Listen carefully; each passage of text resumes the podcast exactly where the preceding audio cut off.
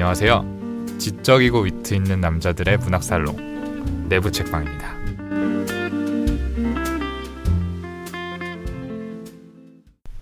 오늘도 어김없이 이 시간 함께할 저희들 소개부터 드리고 시작할게요. 네, 안녕하세요. 문학적인 남자 윤희우입니다. 예, 그리고 저는 지적이고 위트 있는 남자의 대표 주자 오동훈입니다. 어 그리고 오늘 이 분위기와 잘 맞지 않지만 센터를 차지하고 굉장히 좀 존재감을 뽐내고 계신 분이 있죠. 오늘 네. 한 분이 추가로 저희 내부 책방에 함께 해주실 예정입니다. 소개 부탁드릴게요. 네, 안녕하세요. 음, 시네마 천국으로만 인사드리고 있었던 내부자들 멤버 허규형입니다. 아왜 저희 멘트대로 읽지 않죠? 이거 본인이 쓰신 거잖아요. 아니에요? 네가 썼잖아요. 예, 제가 읽어드릴게요. 예, 그냥 잘생긴 남자 허규영입니다. 음. 네. 근데 님들 되게 자기 음. 소개할 때 목소리를 되게 까네요. 네, 사실- 저희 저희 톤 많이들 어, 좋아해 주세요. 음. 맞아요. 네. 이 BGM이랑도 되게 어울릴 거고. 음, 아 저도 좀 그렇게 할 걸 그랬네요. 그러니까. 네, 지금 이미 약간 그렇게 네. 하시고 계시는 것 같습니다. 맞습니다. 네. 아무튼 허경 선생님 이렇게 시네마 천국에만 하다가 내부 음, 책방에 처음 음. 나오셨는데 책은 좀 자주 읽으시긴 하나요? 저요. 네, 잘 알고 계시겠죠? 제가 네. 얼마나 책을 읽는지. 음, 예, 그렇죠. 음. 굉장히 그래서 오늘 이 시간 함께 하는 게 많이 회의적이었는데요. 네, 손이 막 벌벌벌 떨리네요. 제가 웹툰 많이 보시는 건 알아요. 네. 음, 네, 만화책도 책이니까요. 그쵸. 네. 음. 그리고 어쨌든 책을 보려고 음. 어, 진료실 옆에 쌓아놓긴 했어요. 음. 네, 그런데 이제 첫 장 열었다 덮었다를 몇 번씩 하고 있습니다. 한 번도 순서가 바뀌지 않았단 말이 있던데. 혹시 제 진료실 오셨어요? 아, 이 쌓여 있는 어. 책의 순서가 아, CCTV 보고 있나? 거야. CCTV 설치했어요? 아무튼 뭐 그래도 허경 쌤께서도 음. 정신과 전문이시니만큼 기본적인 소양은 있으실 거라고 생각을 하고요. 자, 오늘은 그래서 허경 선생님도 읽어보셨을 법한 책으로 저희가 준비를 했습니다. 읽지 않으셨더라도 아마 연애를 하시면서 이 뮤지컬을 보셨을 것 같아가지고 준비를 해봤는데요. 또 연애 많이 하셨잖아요, 그쵸? 음. 저 연애 많이 안 했습니다. 네. 그래요? 저희 저번 방송에서 연애 아, 많이 인- 하신 걸로 인트로가 그렇게 나갔을 뿐이지 실제 영상은 그렇지 않았죠. 네. 음. 네. 그렇지 않았을 거라고 믿고 싶으신 것 같네요. 네. 아무튼 이쯤 이야기를 하면은 저희 청취자분들 그리고 시청자분들도 눈치를 채셨을 텐데요.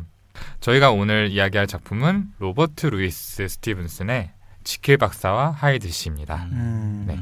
어, 이 책은 제가 골랐어요. 근데 음. 제가 어린 시절에 굉장히 좋아하던 책이었거든요. 음. 저는 약간 아시다시피 조금 음산하고 뭔가 이렇게 무섭고 무슨 일이 당장 벌어질 것 같은 분위기의 책이나 영상을 좀 좋아하잖아요. 그렇죠. 네, 어렸을 네. 때부터 그랬는데요. 네. 장래 방송도 희망이었던 거 아니에요? 그것이 알고 싶다 제일 좋아하고. 네, 그것이 알고 싶다 진짜 너무 재밌어요. 네. 어, 이 방송을 빌어가지고 음, 저에게 연락을 주시면은 제가 드릴 수 있는 도움 얼마든지 아, 꿈이 얼마든지 드리겠습니다. 아 예. 지금 절 한번 해야 될 것 같은데. 아, 네. 예. 그것이 네. 알고 싶다. 피디님, 네. 너무 한번 뵙고 싶어요. 예, 팬입니다.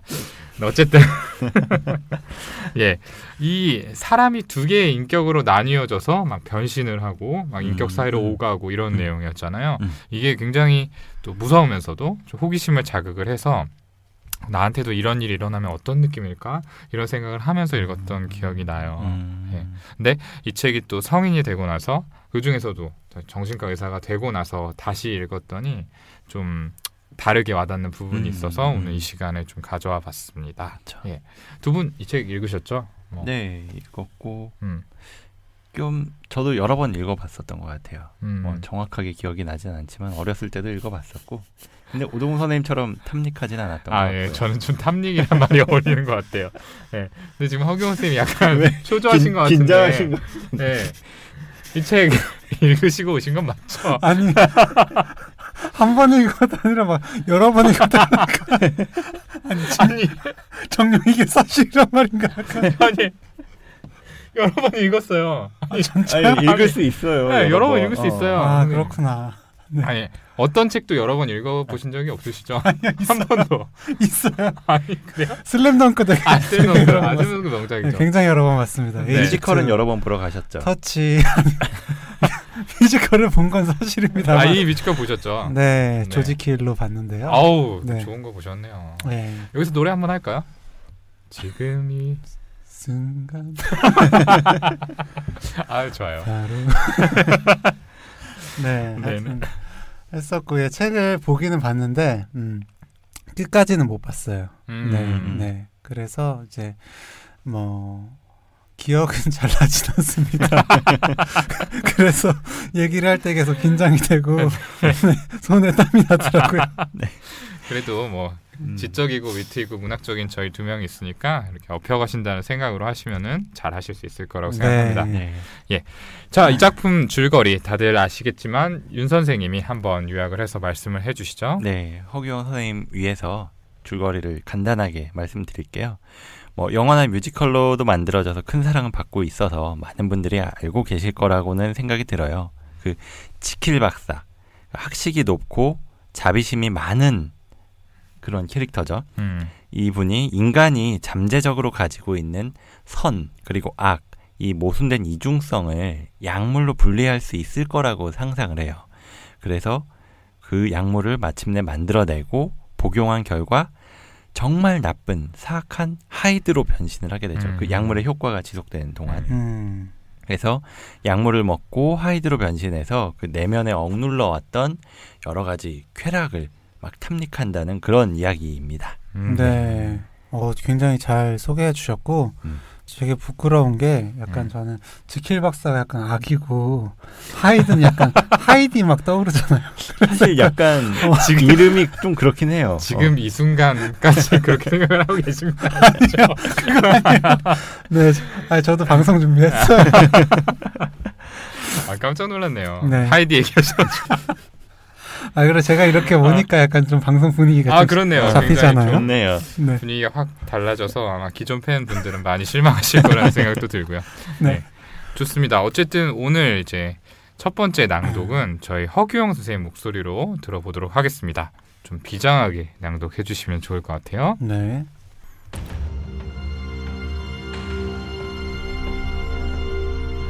나는 부잣집 아들로 태어났다. 죄송해요. 죄송해요. 너무 잘 따라주셔. 너무 제 요청을 잘? 따라주셔가지고 아 너무 괜찮았어요 괜찮았어? 진짜. 아, 괜찮았어? 네, 아 죄송해요. 네, 네. 다시 갈게요. 네. 아우 웃기잖아 웃지 마. 음, 네. 아, 네.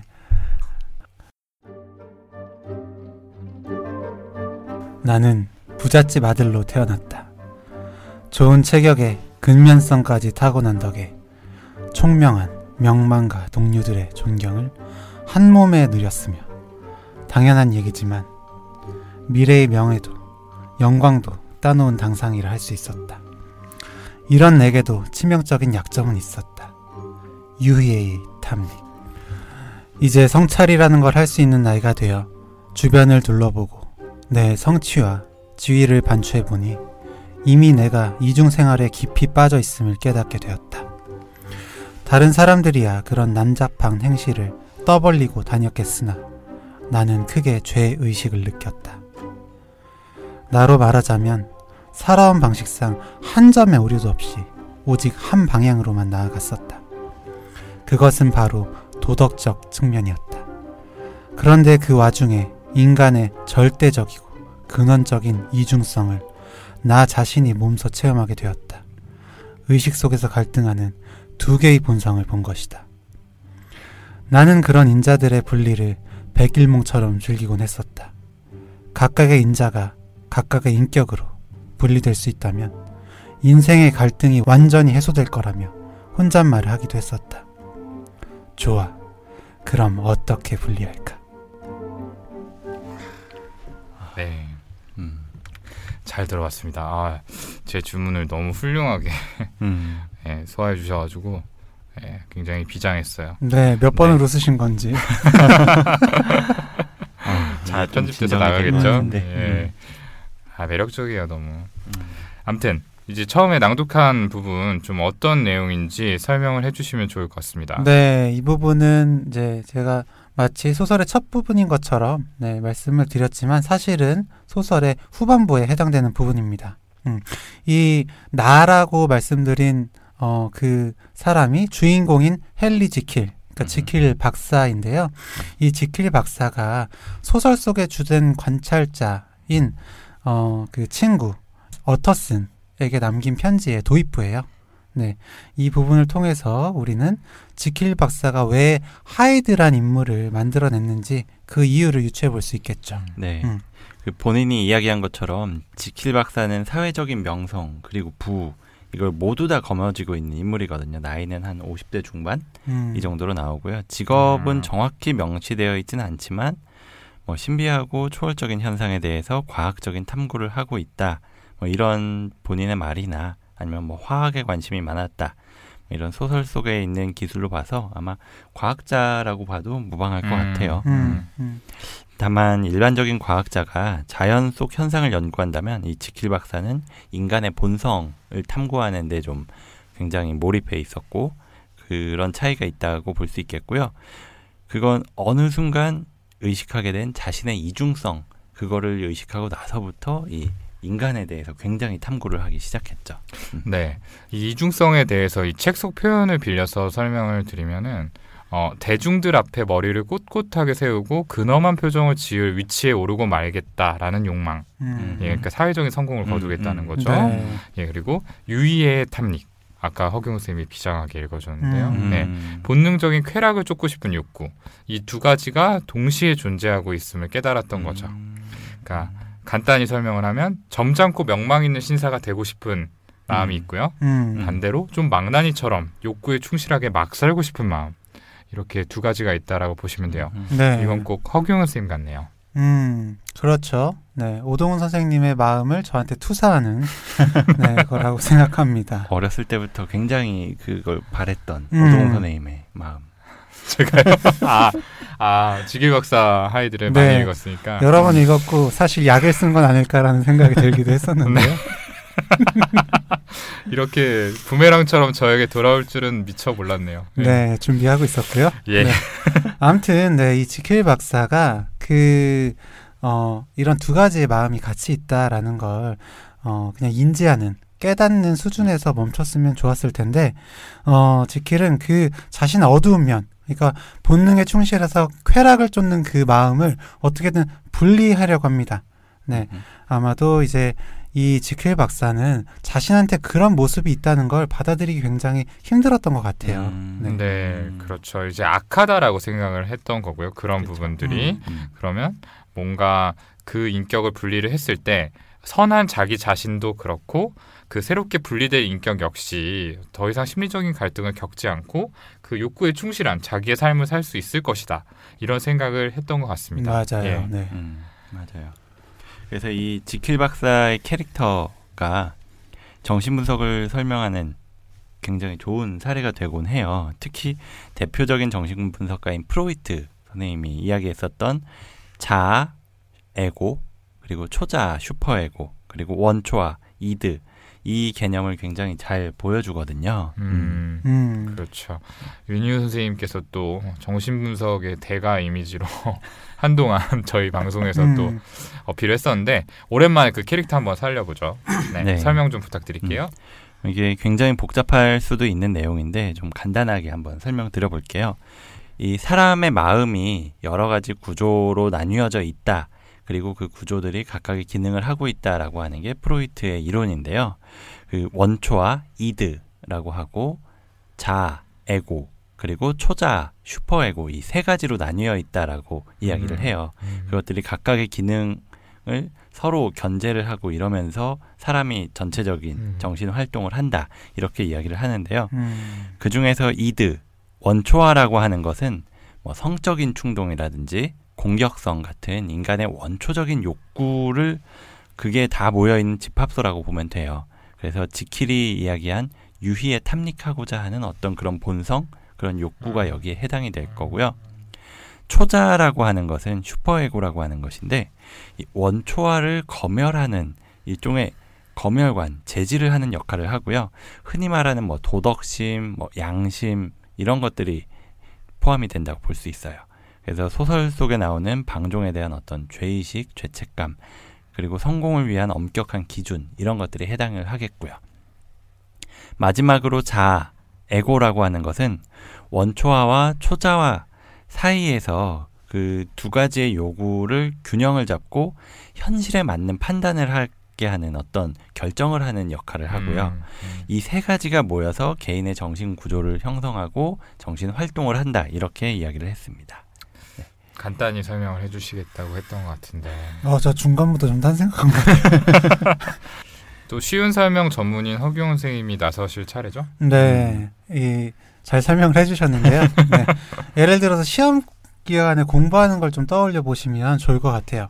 음, 그럼 원초와 이드가 음흠. 하다 너무 졸려 자고 싶어 음, 라고 음, 얘기를 음, 합니다. 음, 근데 거기서 슈퍼에고 초자가 야 너 자면 큰일 나 음, 네, 음, 라면서 음. 이제 제지를 하려고 하는 거죠. 음, 그러면 이제 중간에서 에고가 어 이러기도 어렵고 저러기도 어려운데 어떻게 하면 내 마음이 음, 편할까? 음. 라고 했을 때 아 30분만 자고 공부해야지 음, 라고 하는 게 음. 그게 에고가 하는 역할이다. 그렇게 음. 이해를 하시면 좋을 것 같습니다. 음, 그러니까 중재자의 역할을 하는 거죠. 네. 음. 예, 이 지킬 박사한테 적용을 해봤을 때 사실 이제 이 지킬 박사가 뭐 본인의 굉장히 모순된 점이 안에 이제 같이 내재화돼 있었다. 그것 때문에 괴로워했지만 음. 사실 이런 것들은 좀 정상적인 부분들이죠. 방금 그쵸. 말한 부분에 음. 비춰봤을 때 누구나 음. 어, 뭔가 좀 쾌락에 충실하고 싶어하는 욕구가 있고 음. 반면에 뭔가 그 외부적인 기준들에 맞춰가지고 본인을 좀 이렇게 감독하려는 음. 초자의 존재가 있는 거고요.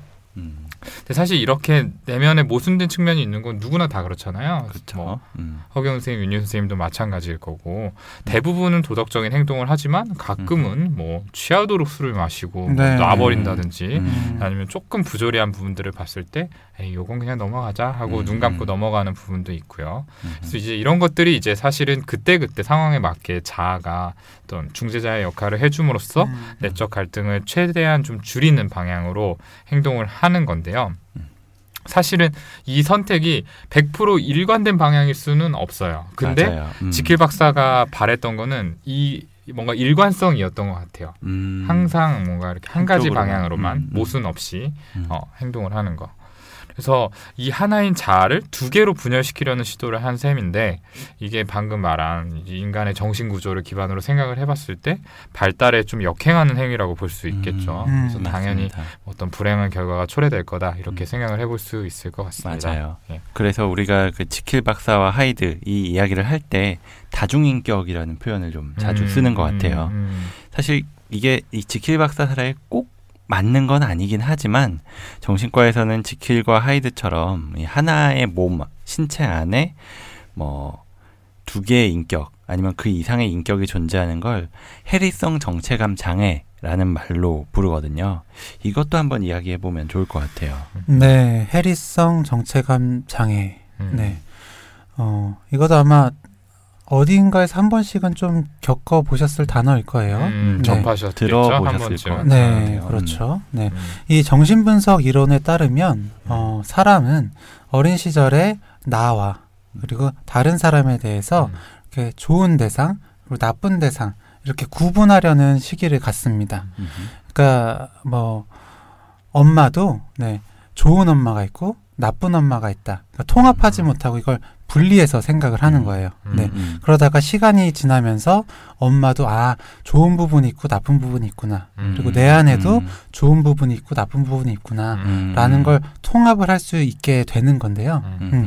어렸을 때부터 어떤 뭐 학대 이런 트라우마를 받게 되면 여기에 자기 통합하는 과정에 음. 문제가 생기고 음. 정체성의 혼란 때문에 결국에 이 대조적인 좋은 나, 나쁜 나가 이렇게 두 개의 인격으로 존재하게 음. 된다는 겁니다. 음, 그렇죠. 이게 네. 해리성 정체감 장애라는 건데요. 음. 사실은 이 지킬 박사의 케이스에 맞는 거는 아니죠. 음. 네, 지킬 박사는 의도적으로 본인이 약을 그렇죠. 개발을 해서 그걸 음. 마심으로써 인격을 분리를 했으니까 음.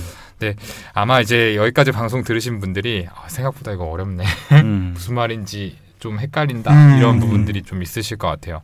근데 저희도 이 방송을 준비하면서 생각보다 이 책이 좀 심오한 내용들을 담고 있구나 이런 생각이 들었는데요.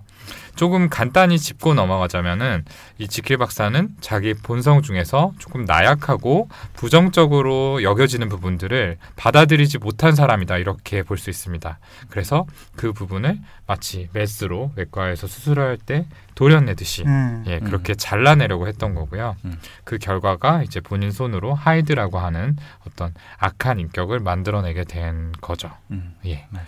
이렇게 정리를 해보고 저희 이어서 두 번째 파트 낭독해 보도록 하겠습니다. 두 번째 파트는 저희 윤희 선생님 목소리로 비장하게 한번 들어볼게요.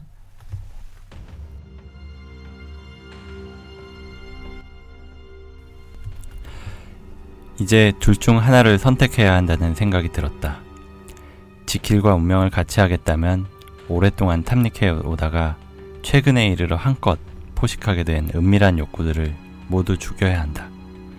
하지만 하이드와 함께 한다면 무수한 이익과 큰 뜻을 포기하고 단박에 그리고 영원히 사람들의 경멸을 받으며 친구 하나 없이 살아가야 할 것이다. 나는 초로의 투덜이 박사를 선택했다. 친구들한테 둘러싸인 채 정직한 희망을 소중히 여기는 나. 지금껏 하이드로 변신해 누렸던 자유와 젊음, 가벼운 발걸음과 거침없는 충동, 은밀한 쾌락. 난 그 모든 것에 단호하게 작별을 고했다. 그러나 결국 시간은 최초의 불안감을 지워버리기 시작했다. 양심에 대한 찬양도 당연한 것으로 되어버려 나는 다시 고민과 갈망으로 고통받기 시작했다. 바로 자유를 갈망하는 하이드의 고통이었다. 그리고 도덕적으로 나약해진 채 한 시간도 안 되어 변신약을 제조해 마시고 말았다.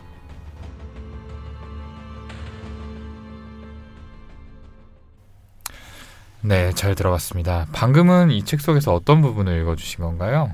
그 지킬 박사가 본인이 인격을 분리하는 그 실험을 했었는데 결국 실험에 성공을 하죠. 음, 그래서 자신이 조제한 약을 먹고 억압해온 욕구와 충돌을 마음껏 발산하는 존재인 하이드로 변신을 했어요.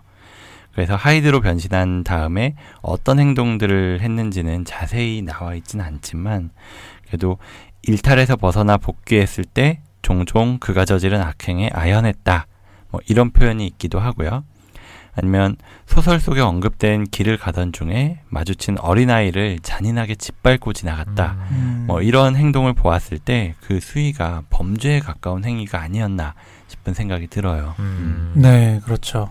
하이드라는 건 분명히 지킬 박사 본인이 불러낸 분열된 자아임에도 불구하고 어 이건 내가 한 행동 아니야. 음. 하이드가 한 거야. 음. 어. 음, 음. 라면서 부정을 하고 이 나의 지킬의 선한 복심을 타락하지 않았다. 라면서 애써 음. 위안하는 모습이죠. 음. 네. 하지만 이렇게 외면하지만 이게 인격이 분리되면 결국 심리적 갈등이 없을 거다. 음. 라는 지킬 박사의 어떤 환상, 기대가 어긋나고 있음을 알 수 있습니다. 네, 그렇죠. 음. 네. 그리고 그러던 어느 날에 이제 잠에서 깬 후 갑자기 변해 있는 자신의 몸을 발견을 하게 되는데 음, 굉장히 깜짝 놀라게 맞아요. 되죠. 음. 음. 분명히 지킬 박사의 몸으로 잠이 들었는데 일어나 있더니 하이드의 몸이 되어 있었다라는 겁니다. 음, 지킬 박사는 이게 본성의 균형이 무너지는 어떤 사인이다 이렇게 음. 생각을 했어요. 음. 그래서 지킬의 내면에 그동안 좀 선하고 도덕적인 부분이 대부분이었다라고 한다면은 음. 이 점차 하이드로 대변되는 어떤 본능에 충실하고자 하는 욕구가 어, 안에서 커져서 이제 몸을 지배하게 되었다 이렇게 음. 생각을 하게 되죠. 음, 맞아요. 그래서 제가 낭독한 이 대목이 이 상황에서 지킬이 어떤 선택을 하는가를 보여주는데요. 하이드로 변신하는 대신에 이 지킬로서의 삶을 지켜나가겠다 이렇게 마음을 먹은 건데 근데 이건 그 선함 그 자체에 대한 어떤 갈망보다는 하이드로서 살았을 때 그 삶에서 잃게 될 여러 가지 세속적인 것들에 대한 음. 두려움 음. 그것 때문인 것 같아요. 음, 그래서 그렇죠. 뭐 사회적인 지위나 친구, 뭐 사람들의 존경 어린 시선 이런 것들을 이런 현실적인 가치들을 지키는 게 처음에 굉장히 강력한 동기로 작용하지만 사실 이것들은 뭐 이미 지킬이 충분히 누려왔던 것들이거든요. 그러면서 뭐 시간이 지나면서 이건 뭐 있으나 없으나 상관없나 뭐 이렇게 감흥이 음. 좀 떨어지고 있는 게 아닌가 싶은 순간이고요. 네, 맞습니다. 그런 현실적인 가치에 비해서 하이드로서 느끼는 그 일탈의 쾌감은 음. 너무나도 달콤했던 것 음. 같아요. 여기에는 이제 단순한 본능적인 충족뿐만이 아니라 배덕감 이라는 음. 특별한 감정이 작용을 했던 것 같습니다. 어, 사람은 금지된 것에 더 큰 호기심을 갖게 마련이잖아요. 음흠, 네, 아이라도 이제 어떤 것에 호기심을 갖게 마련이긴 한데 음흠. 그것이 어, 사람들이 생각할 때 금기다. 음. 라고 했을 때 그건 특별한 걸로 생각이 되거든요. 음. 그렇기 때문에 그걸 했을 때 굉장히 좀 성취감, 만족, 쾌감이 더 커지는데 이럴 때 느끼는 감정이 배덕감이라고 할 수 있습니다. 음, 음. 그렇죠. 이 배덕감이라는 거를 조금 더 세분해서 생각을 해볼 수가 있는데요. 어, 여기에는 어떤 새로운 것을 탐색했다라고 하는 성취감이 있겠고요. 또 다른 사람은 경험 못 해봤지만 나는 이걸 해봤다라고 하는 타인에 대한 어떤 우월감이 또 있을 수 있을 것 같습니다. 음. 그리고 자기 자신을 억누르고 규제하려는 이 사회의 반기를 들고자 하는 어떤 일종의 해방감이라고 할까요? 음, 음. 그런 것들도 포함이 되어 있을 것 같아요. 그래서 굉장히 좀 복잡한 감정이라고 할 수 있을 것 같은데 어, 이런 배덕감도 사실 인간의 본능 중에 한 부분이라고 생각을 해요. 인간이 음. 이제 사회생활이라는 거를 하는 한 이런 감정들은 누구나 일정 부분 이상 가지고 있을 거라고 생각을 하고요. 다만 이 세 가지 요소 방금 말씀을 드렸잖아요. 성취감, 우월감, 해방감 이렇게 음. 세 가지 요소를 말씀드렸는데 음. 이 중에서 어떤 게 좀 더 크게 나타나느냐 이거는 좀 개인이 어떤 삶을 살았느냐 어떤 상황의 특성들 이런 것들에 따라서 달라진다라고 볼 수 있을 것 같습니다. 음. 그런데 이 지킬 박사의 경우에는 아마도 어떤 사회 지도층으로서 굉장히 좀 어, 뭐랄까요. 갑갑한 삶, 음. 이렇게 항상 남의 시선을 의식해야 하는 삶, 이런 것들을 살았던 거를 생각을 해보면 어떤 사회적 규제로부터의 해방감이 가장 크게 작용을 하지 않았을까라는 생각이 들어요. 음, 맞아요. 어떤 사회적으로 좀 명망 있는 사람으로 살아간다라는 게 꼭 좋은 것만은 아닐 거예요. 항상 자신을 바라보는 어떤 시선을 굉장히 신경을 쓰고 체면을 차리고 그래야 되니까 음, 어, 평생 그렇게 살아왔던 지킬은 어느 자리를 가든 굉장히 자신을 욕되는 유- 규칙이나 예절, 도덕 같은 것들에 좀 반감이 누적이 되지 않았을까 싶은 음. 생각이 들어요. 저도 음. 뭐 길이나 뭐 이런 데서 우연히 뭐 연예인을 마주친 적이 여러 번 있는데 음, 가장 기억에 남는 게 거의 대부분의 사람들이 굉장히 인사를 꾸벅꾸벅 하시면서 아 감사합니다 감사합니다 음. 감사합니다 이러면서 지나가는 걸 정말 많이 보거든요. 음, 굳이 그럴 필요가 없는데도 그렇게 인사를 하면서 음. 다니는 게 어, 굉장히 편하지만은 않을 것 같아요. 근데 그런 상태에서 아무도 자기를 알아보지 못하는 채로 거리를 휘젓고 다니는 그런 경험은 굉장히 해방감을 주었을 것 같아요. 그래서 음, 어, 이런 생각들 가끔씩 해보지 않나요? 어때요? 그렇죠. 네, 음. 뭐 그만큼 유명하지 않아서 해방감은 뭐 스스로 네. 느낍니까? 그렇죠. 네. 크게 뭐 제가 제한되는 느낌을 느끼진 않는데 음. 정현이만 해도 유튜브를 하지 않는 이유가 음. 네, 음. 어, 유튜브를 해서 유명해지면 강남역 네, 음. 그 거리에서 내가 해방감을 느끼면서 음. 걷지 못할 거라는 그 공포 불안이 아, 영향을 주는 거잖아요. 맞아요. 아, 그 얘기했었죠. 어. 네. 네, 손지킬이라고 불러야겠네요. 네, 손지킬. 그러게요. 네. 손지킬과 하이드. 음, 음. 네, 어, 어쨌든 그, 이 하이드의 상태로, 어, 얻었던 그 강렬한 쾌감이라는 건 어떤 육체적인 쾌락, 물질적인 쾌락이 아니라 바로 동훈이가 얘기했던, 희우가 얘기했던 그 해방감이 아니었을까 음, 싶습니다. 그리고 또 하이드의 행동이 유독 공격적인 모습으로 많이 나타나잖아요. 맞아요. 네. 이 작가는 단순히 어, 이 악한 봉성에 의한 행동으로 묘사를 했겠지만 아마 또 이 역시 누군가를 해치, 해치면 안 된다는 거 역시도 기본 중의 규범인 사회 규범이잖아요. 음. 음, 누군가를 해쳐서는 안 된다라는 그쵸. 거. 음. 그렇죠. 음. 그러니까 이제 해방감이 가장 억제되는 그런 부분 중에 하나인데요. 그걸 깨부숨으로써 얻는 해방감이 가장 강렬할 수 있었던 게 아닐까 음. 싶습니다. 음. 네. 행동이 주는 쾌감이 그만큼 제일 강했을 것이다라는 거죠. 네. 네, 그렇죠. 그리고 소설 속에 이 관찰자로 등장하는 친구 어터슨이나 뭐 레니언이라는 이제 주변 인물들이 등장을 하는데 이 사람들이 공통적으로 이 하이드의 얼굴을 봤을 때 어떤 형언할 수 없는 거부감을 느꼈다. 음, 혐오감을 음. 느꼈다 이런 표현들이 등장을 해요. 근데 이거는 저는 어떤 사람들의 마음속에 비슷한 욕망, 하이드가 보이는 모습과 비슷한 욕망이 잠재되어 있기 때문에 이런 음. 혐오감이 느껴졌던 거 아닐까라는 생각을 음. 좀 해봤습니다. 마치 이제 음. 보고 싶지 않은 본인의 치부를 본 것 같은 그런 느낌이 든 거죠. 음. 그래서 특히 이제 어터슨 같은 경우에는 뭐 혐오하는 동시에 강렬한 호기심을 갖게 되고 막 추적도 하고 이렇게 되는데 음. 이것도 보면은 단순히 친구 지킬 박사가 걱정이 돼서 뭐 그런 것도 있겠지만 이 어터슨 내면에 억압된 욕망이 있고 그것들이 하이드가 마음껏 표출을 해보이고 있기 때문에 음. 그렇게 좀 더 관심이 가지 않았을까라는 생각이 음, 음, 들어요. 음. 예. 음. 아무튼 이렇게 좀 얘기를 하다 보니 다시 하이드로 돌아가고자 했던 지킬 박사의 선택이 되게 바보 같다라고 어, 음. 왜 그런 선택을 했을까 이렇게 생각이 됐던 게. 조금 다른 관점에서 좀 이해가 되는 것 같기도 하고 음, 조금 그렇죠. 안타까운 마음이 드네요. 음. 예. 방금 분석이 저는 굉장히 좋았어요. 음. 네. 아 음. 그런가요? 네. 음. 누구나 그 내면에 음. 비슷한 욕망이 잠재되어 있기 때문에 음. 그렇죠. 네. 거부감이라든지 음. 네. 좀 따라하고 싶은 그런 마음이 있다. 음. 음. 그렇죠. 음. 방금 저의 분석이 와닿았던 거는 아마 허경 선생님의 마음 속에도 뭔가 그런 부분들이 잠재되어 있기 때문에 네, 오동호 선생님 명쾌하게. 얼굴을 보면서 가끔 그렇게 느끼는 것 같아요. 무슨 뜻이야? 아. 음, 네. 네, 진지한 모드로 가기가 어렵네요. 음. 네. 아무튼 마지막 낭독 음. 파트로 이동해 보도록 하겠습니다. 이번에는 제가 좀 낭독을 해볼게요. 음. 더 이상 넋두리를 해봐야 무슨 소용이겠는가. 이런 식의 천벌이 몇 년간 이어질 수도 있었지만 결국 최후의 재앙이 닥쳤고 그로써 나 자신의 얼굴과 본성은 완전히 빼앗기고 말았다. 염분의 재고가 바닥나기 시작한 것이다. 일주일이 지났다. 나는 마지막 조제분의 힘을 빌려 이 기록을 마무리하고 있다. 기적이 없다면 헨리 지킬이 자신의 머리로 생각하고 거울에 비친 자기 얼굴을 보는 것도 마지막일 것이다. 아, 이토록 얼굴이 상할 수가 있다니. 이 글을 마치는데 더 이상 지체해서는 안 된다.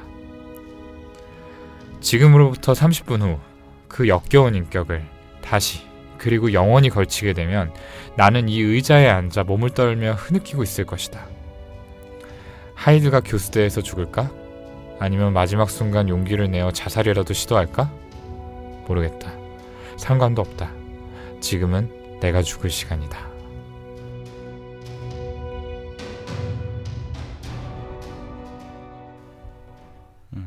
음. 음, 네. 지킬 박사가 죽을 시간이다.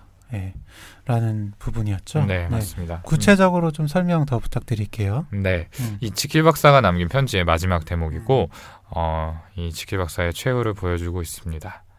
어, 다시 욕망을 이기지 못하고 금기를 깨게 됐죠. 그래서 맞아. 다시 하이드로 변신을 음. 했고, 어, 이후에는 이제 점차 그 변화가 가속화되게 돼요. 그래서 이제 자기 자신의 의지랑 상관없이 깨어났을 때 하이드가 되어 있고 뭐 이런 상황들이 계속해서 반복이 되게 되죠. 음. 그래서 이거를 막기 위해서 항상 정신을 집중을 해야 했고 오히려 지킬 박사에서 하이드가 되기 위해서 약을 먹었다면은 이제는 하이드에서 지킬 박사가 음. 되기 위해서 음. 약을 먹어야 되는 그런 상황이 돼버린 겁니다. 네. 맞아요.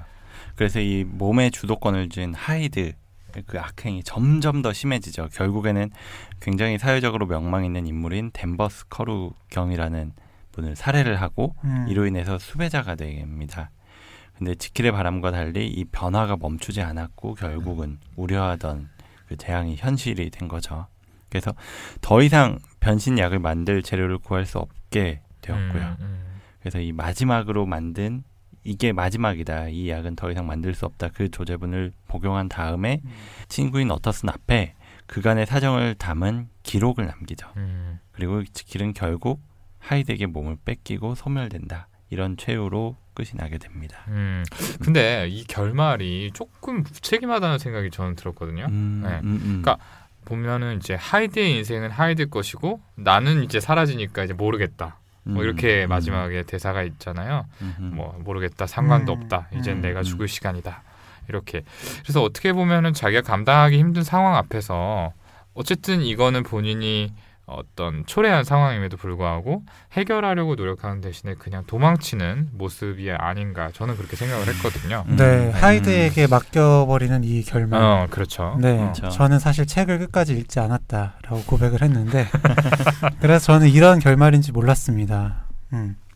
뮤지컬 지킬 앤 하이드에서는 이렇게 안 끝나잖아요. 음, 네. 그렇죠. 지킬 박사가 하이드를 처치하기 위해서 네, 자살을 선택하게 되는데 음, 음. 자살이라는 음. 건 이제 앞에 하이드한테 맡기는 수동적인 방법보다는 음, 좀더 능동적인 선택이라고 음, 음. 볼수 있을 것 같아요. 음. 어. 근데 어 이제 생각을 했을 때 동훈이가 좀 무책임하지 않나? 음. 라고 생각을 해서 어떻게 보면 자살하는 게 좀 더 올바른 선택처럼 느껴지기도 하지만 음. 또 곰곰이 또 생각을 해보면요. 네.